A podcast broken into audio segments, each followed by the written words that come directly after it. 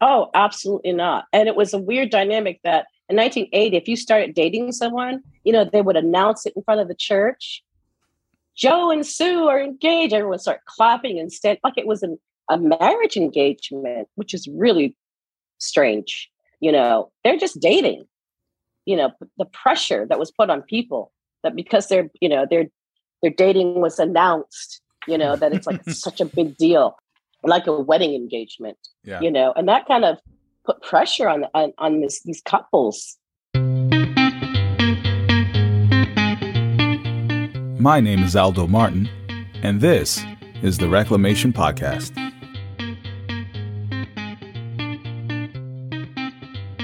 In 1990, 91, 92, uh, everybody, we were getting older, right? So we were college students, a lot of this whole big group of people. When I started, and now we're all approaching 30, so Mhm. we're like, we want to get married. Mm-hmm. So, you know, nothing's happening.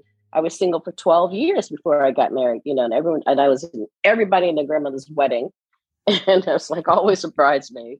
So, um, you know, they started to look at that, I think, because, you know, some people were leaving, you know, some people were finding mates outside of the church. Some people thought, you know, just losing vision. It's hard, you know, it's hard as a single woman, uh, you know, and I'm sure doubly hard for the guys to stay single that long. So I think they started to kind of pep that up. And also that's when the arts media started to come, you know, upside down and people start to like relax a little bit. Let's listen to music. Let's reach out to, let's go out to a jazz club and reach out to the people at the jazz club. Hey, you know, so we have daytime church. So now you can go to your Wednesday night on Thursday morning. So Wednesday night means that you can go to your rehearsal or you can work at the hotel. So things started to relax a bit, believe it or not, by the time you got there. Sherri, this is really interesting because you got baptized in 1980. The church was, um, the story that's told is it, it, it, it started in 1979. And so as you're describing it going on to the 90s, it's like the people that started it were at a certain age. And as the church got older, the founding members also got older, right? And kind Yep. of aged with the church. And, and some of the perspectives started to change because people got older. Like, as you mentioned something about six months and then get married, like that wasn't a thing that was done 10 years prior. Oh, absolutely not. And it was a weird dynamic that in 1980, if you started dating someone, you know, they would announce it in front of the church. Joe and Sue are engaged. Everyone would start clapping instead, like it was an, a marriage engagement, which is really strange. You know, they're just dating. You know, the pressure that was put on people that because they're, you know, their their dating was announced, you know, that it's like such a big deal, like a wedding engagement Yeah. you know, and that kind of put pressure on on, on this, these couples, you know, Yeah. to get, you know, so it's just a lot of awkward, weird stuff, you know, in the name of, you know, purity, uh, to keep people pure, but it's just like, doesn't doesn't Ecclesiastes talk about not being over righteous? You know, just kind of like, you know, everyone afraid to go on a single date, and you know, just so I think that by the time in the '90s, or maybe I was just kind of fed up. You know, Dave and I kind of did our own thing in a lot of ways. You know, I in want to. of I want to get there. I, I want. I want to get there. Mhm. I, I do want to get there. But f- before Mhm. we do, though, before we do, I want to Mhm. read another quote from the book. And Okay. And I would. I, I really would love your take on this as a person that was there in the beginning. Mhm. Yep. Now, Dr. Dr. Yeakley says this members, and this is the quote members are controlled in such a way that their personalities are changed to conform to group norm. End quote. He wrote that based on his observations and what was happening in Boston at the time.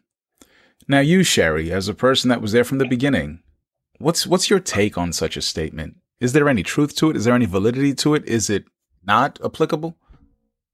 No, I think that, I mean, everybody was basically in the early 80s, white, educated from the suburbs, same kind of, you know, Farrah Fawcett hair going on and the same kind of outfits. And that's just not how I grew up. I grew up with very liberal parents. My father used to come home smelling like pot, you know, um, and uh, you know, we didn't do the you know the whole idea of you know the brother takes you out, you write him a card, you bake him cookies. I don't bake.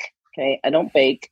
So, you know, I think that as the church got more diverse, that, you know, I'm not going to dress like you because I might come to church one day with a big head wrap on my head because that's just who I am, you know? And, and I think, uh, I think that definitely in the 80s that people use the same lingo for sure, use the same lingo, were encouraged to dress like the person who was leading their group to mm. talk like the person that's leading the group. Absolutely. I agree with that 100%. And, and you've seen that. you've seen people dress like or impersonate the person that was leading them? Unbelievable. Yes. Oh, Absolutely. Do, do you have yeah. any in mind? I mean, you don't have to say the name, but do you have an instance in mind that you can remember? Like, did they both come in with like, like the thriller jacket or something? well, well, you know, I mean, again, that motto of you know, follow me as I follow Christ. And, yeah. you know, I, you know, I just have witnessed, you know, a lot of the women just, you know, almost had to get the, what they wear, what they were wearing approved, you know? Yeah. Please. Kind of like an underline. Yeah. Yeah. Yeah. Just like approved. And, you know, you need to be more like this person, you know? And it's like, no, you know, God made me as an individual. So I, that was just like a really weird era in the 80s where definitely, and I saw more of the struggle and a lot more a lot more black people and Latinos were coming into the church and you know, no, it's we're different. We eat different and we, you know, we talk different. The lingo's different. So you got to kind of get on board. So, mm. but it, you know, that definitely was the culture okay. to to suppress, you know, kind of suppress who you are, you know, and uh, and to become more like you know these founding people of the yeah. Lexington Church of Christ. Yeah, well, I, I, appreciate you you uh you, you saying these things and I guess confirming these things. You know, because I kind of suspected that, but to hear from somebody that was actually there is uh mm-hmm. is a little is a little different. It's a little different. Yeah. Yeah. One of the themes of the book, I think, is he a lot of what he wrote was was based on the future it was future based. Mm-hmm. And here's what I mean. Um, the church was experiencing exponential growth during that time. Like you guys were, especially in Boston, you guys were baptizing people on a regular basis. Mm-hmm. And and which was good for the moment. Yeah. But what the author of the book is trying to say is that this rapid growth and the system that produced this rapid growth is going to have some negative ramifications on members in the future. Right. And he said that a few times in the book in different, in different places. Sherri, as you've grown and matured and and you've you've built a life for yourself. You've carved out a very nice life for yourself. I spoke with you yesterday, and I, I want to be like Sherri when I grow up. tell you that right now, everybody. Tell you all that right now. Okay, right now. But uh. but but you've also maintained a lot of relationships with people that were in the church. You know, even though you've left, mm-hmm. you still have a lot of friends from there. Mm-hmm. What have you noticed amongst your peers? Have you noticed, or actually, as I would like to call you guys, the first generation of the International Church of Christ? What have mm-hmm. you noticed amongst your peers now? Have you noticed any negative ramifications from from the stuff that they experienced back then? Mm-hmm. I think we talked about a couple of things. One of the main things that really troubles me is the single women, the women in their fifties that never married. It's too late to have children. Mm-hmm. And for some people, it might even be, you know, too late to adopt. And I was thinking, I think I counted this morning just right off the top of my head. Women that I talk with yearly, I'm just thinking of like five women, smart, nice looking ladies. One has a PhD, you know, and you know, one of them's Asian women. You know how Asian families are. It's like you got to get married. You know, that's like a that's mm-hmm. they have a lot of intense pressure. But you know, it's just uh, it's it saddens me, and it was. I don't think that it was necessarily their dream to be single and to not have kids. I think there might be a small minority of those women across the ICOC and the ICC that maybe they just never wanted to marry and have not have kids, and that's their choice. And hey, you know, right on.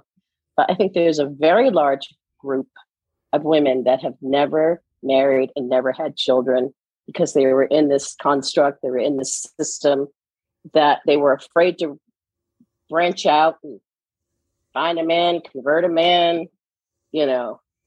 Because you can only know. date because you can only date somebody who was a member of the church. That's right. So your pool of people to date was very small. And even to the point, even to the point of being shunned. And these are examples. There was a sister in Boston, and this brother who was in the mainline church came up from down south, met her, fell in love with her, and she went back down south with him. That they treated her like she just married something evil. And I'm telling you right now, I talked with her about three months ago. They're still married. They've been married for like 33 years. They're fit, skinny, gorgeous. Their sons are beautiful. One of their sons has got married. I mean, they're they're doing well financially. Do you know what I mean? It's like they have a nice life. They have a nice life, and people were so negative with her about her. I mean, we used to really demonize the mainline Church of Christ. You know, it's indeed pathetic. That's right. And uh, yeah, and um, you know, this this this sister and brother, they're they're doing great right now, and I think um, you know, it's sad. It's sad to see um, these women still kind of looking for husbands and not really know what to do, and, and they're getting older, and they're like, mm-hmm. You know, if if I can, if I can, Sherri, and tell me if I misunderstood or if you disagree. Mm-hmm. It's not as if you're saying that there's anything wrong with being single, right? Because right. sometimes marriage isn't for everybody, and if somebody's single, they're single, Absolutely. and that's and that's fine. But what I'm yep. gathering, what I'm gathering from what you're saying, and please tell me if if if I'm um if I've missed the mark here. everyone who was a member of the church was expected to give their life to the church. Right. And there were a lot of these women that you're talking about who in their in their younger years gave their best years to the church. When I say that, meaning that they adhered to the rules. Yeah. They followed the schedule. They were committed beyond mm-hmm. belief. And one of the rules mm-hmm. was you cannot date men who are outside of the church. And the mm-hmm. same rule applied for men too, right? We couldn't date women outside the yeah. church. And yeah. as I think about the experience of the women now, in retrospect, in hindsight, with hindsight, there were definitely more women than men. Mm-hmm. Just off the top of my head, it seemed like the ratio was two to one. It seemed like that. Mm-hmm. Yeah. So, and for all the guys that were there, there were some ineligible bachelors amongst the group. Yeah. Okay. Mm-hmm. We'll say that. We'll be polite. And what did that leave the women with? Yeah right? If there's 100 yeah. women, there's 50 men, and now we're taking half mm-hmm. of those men and saying that now 25 of them are eligible. Mm-hmm. Well, that mm-hmm. means only 25 of the women are getting married out of that 100. Mm-hmm. mm-hmm. So where does that leave the other 75? You know why some of them were not eligible? Because they spent their 20s, you know, running around inviting people to Bible talk. You know, let's do this campaign. Let's invite 100 people a day. Which you know, I I look, I still believe in God. I still believe in the Bible. Um, but you got to take care of your life. You know, people dropped out of college. People didn't pursue their dreams. People didn't pursue their talents. And so you end up with a 38 year old who didn't finish college, who didn't finish a trade school, wasn't focused enough, doesn't own anything, doesn't even own a car. You know, you have a whole generation of people that haven't, you know, lived out their best in the name of, you know, back then everybody wanted to be in the in the ministry. I mean, right. give me a break. You know, everybody, everybody not suitable. I mean, what is that? What does that even mean? You're a church builder? Because we didn't do very well at, at ministering to people, pastoring people, taking care of people. These leaders were not pastors. They didn't take care of people. They were church builders people builders. That's the difference. Mm. Mm. That's well said, Sherri. That's that's well said. And I think as as we have these discussions, I think some of those things are lost in translation.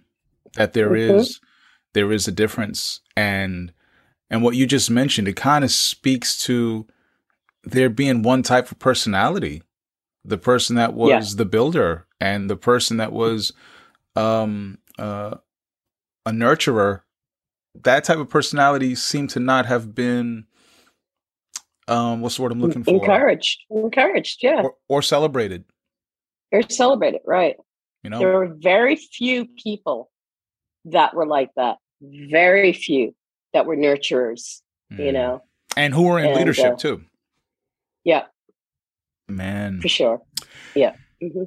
now sherri as we as we conclude our conversation what's wh- why did you want to come on the program? If you could speak to the audience here, what was it that that you wanted to to say to the audience, or or what did you want to add to the to the conversation as we've been talking about this for for uh, quite a few episodes now? Well, what is it that right. you would like the audience to know about your story and and how things worked out for you? Mm-hmm. Well, I feel like a lot of us who endured a lot of the harshness and the hypocrisy of a lot of the leaders, you know, that we're survivors. Hmm. We're survivors of the control. but I think that uh, what saddens me is, and I, I think that thanks to God, I've always tried to separate this crazy Church of Christ experience and all its whatever goes along with it, and and what I know and what I read in the Bible and what I know about God and how um, how beautiful and how God lives in an unapproachable light. And he's, you know, Deuteronomy 29, 29, the secret things belong to God. That's amazing. secret things, well, that's mysterious. I love that. That keeps me going. And the, I, you know, I think that I hope people can find a way to hold on to their faith. I mean, the Bible talks about, you know, whenever two or more are gathered, you know, he's that God is there, you know, church, church of two, right? that, you know, those who are called out, whenever you gather with a Christian, that's church. We were so worshiping the structure that we miss we missed the point.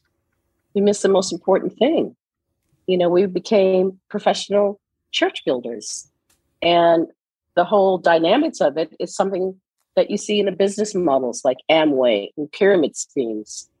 It's nothing new. And other churches do can do the same thing. You know, we see it in other cult like or cult churches, they do the same thing. And it's it's sad. It saddens me. You know, do I think everybody in the founding, whatever, you know, had evil intent and wanted to rob people and take their contribute? I don't. I don't think that. I think that as things evolve, that yeah, people kind of got used to a cushy life for sure. And that they lost their way. I do believe that they weren't brought back. You know, it involved it's like feeding a monster. You know, mm. it involved to you know again lost in translation. So maybe what started out as hey, we're going to be a Bible church is a good thing, but man, you got to always come back. You got to always bring it back. Mm. You can't just, you know, you know, you can't just just uh run, you know, run away with it like that. So, mm. um yeah. Sherri, thank you thank you very much for for offering us some some some insight, offering us some some some eyewitness accounts from the street level of what was going on back then. I, I greatly appreciate it, and and I think the importance of having these conversations is that it uh, it opens up the dialogue and it's not stagnant because right the people that have left the church, you know, the term fall away, right? mm-hmm. Which was such yeah. a, a, a, word was the worst thing you could be in the world, right? Was a fall away. Yeah. But in actuality, yeah. nah, nobody was a fall away. Everyone just tried to find their own way and nobody needs to be Life happens, right? Life, life ha- happens. Life happens. Mm-hmm. And, and, we do the best yep. we can with what we have, you know? So That's again, again, right. Sherri, Thank you very much. And by the way, I love that leopard print. Oh yeah. Hold on, let me. Thanks for tuning in to the Reclamation Podcast. We hope that you've enjoyed what you've heard thus far. If you would like information on how to support this program, please check out the Support This Program link located in this episode's description. See you next time.